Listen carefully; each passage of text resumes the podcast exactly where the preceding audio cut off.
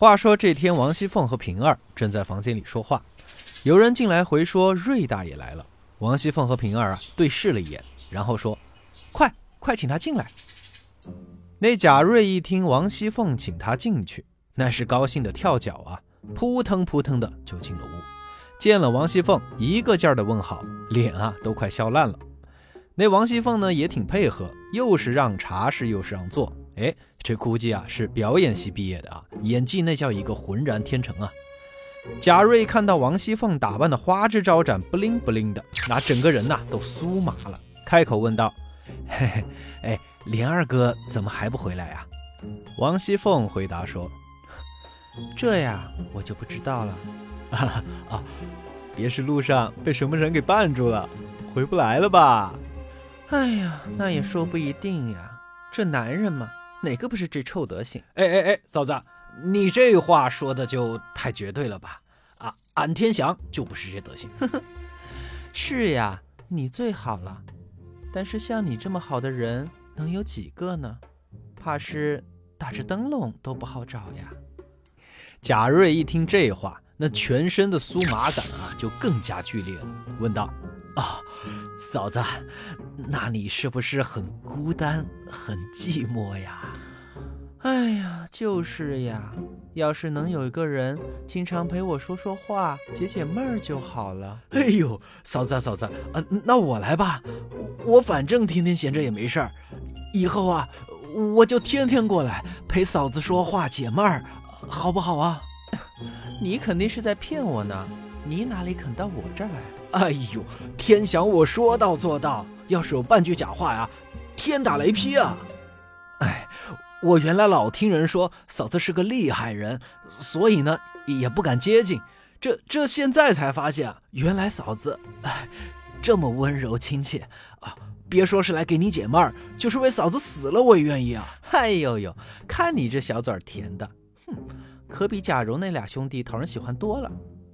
那俩小子呀，就是个花瓶，除了长得好看些，啥都不懂。”贾瑞一听，那浑身都快给麻晕了。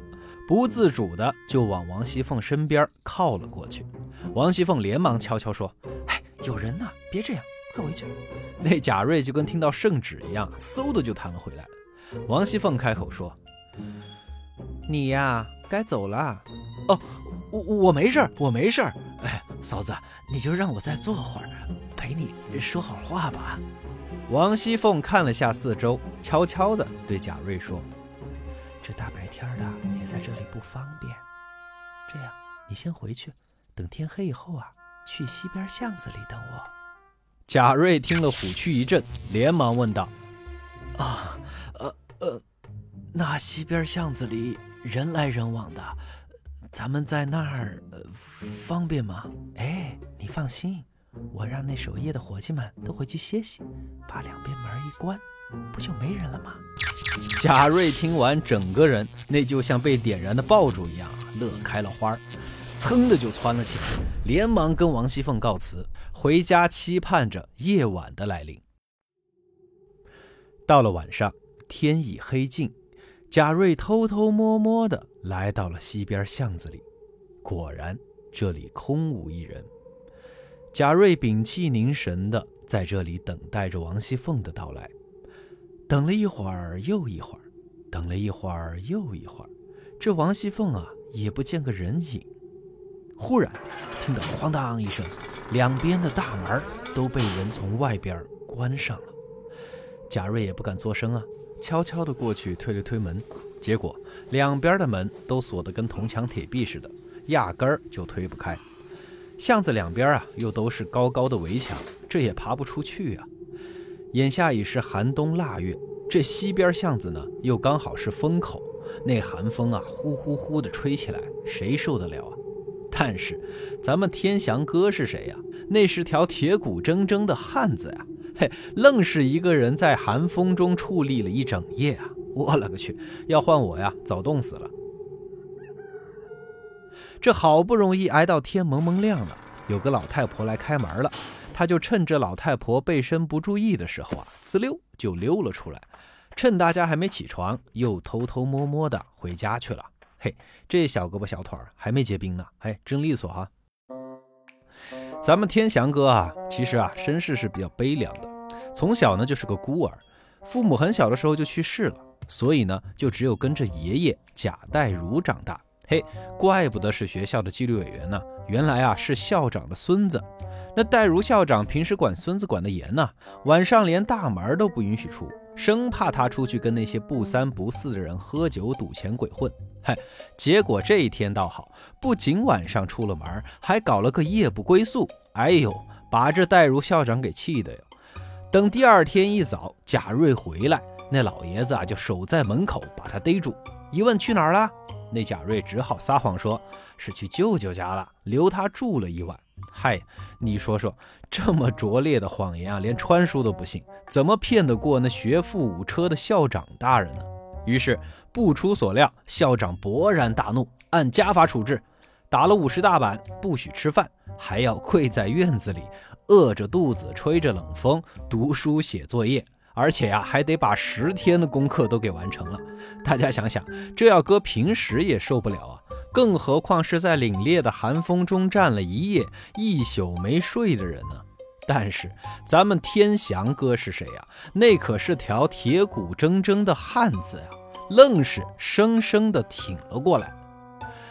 这要是换了一般人，那还不得找王熙凤好好的讨个说法。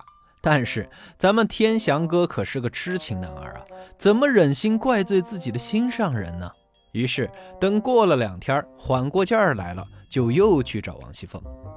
一见面先抱怨的竟然是王熙凤，哼，还说什么死了也愿意，让他在巷子里等我，我不过晚了一点去，他就没人影了。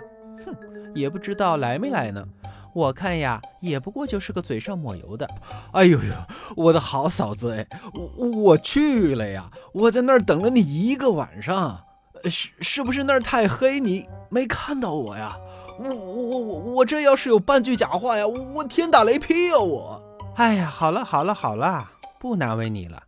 这样吧，今天晚上你也别在那巷子里了，你就来我这房子后面过道里那间小空屋，没有锁，你晚上就在屋子里等着我好了。真的吗？我骗你干嘛？不信就别来呗。信啊！我就是死也要来啊！到了晚上，等他爷爷睡着了，这贾瑞啊又偷偷摸摸的来到了荣国府，直奔王熙凤家后面的那间小黑屋。过了一会儿没人来，又过了一会儿还是没人来，这贾瑞啊心里就打鼓啊，什么情况？莫非又要我在这儿动我一晚上不成？正胡思乱想呢，忽然听到外边有脚步声，接着就看见一个黑黑的影子进了房间。贾瑞心花怒放啊，心里想，我终于等到这一天了。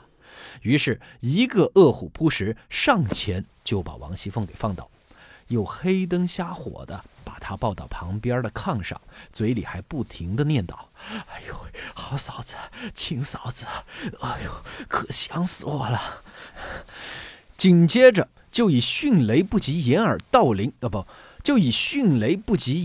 之势对王熙凤发起了爱的攻击。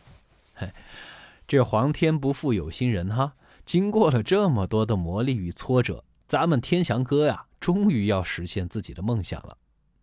就在此时，忽然窗外一道亮光闪过，随后传来一个声音，谁在屋里？这人是谁？是偶然路过，还是刻意前来搅和贾瑞和王熙凤的好事儿？关注传说红楼，咱们下回接着说。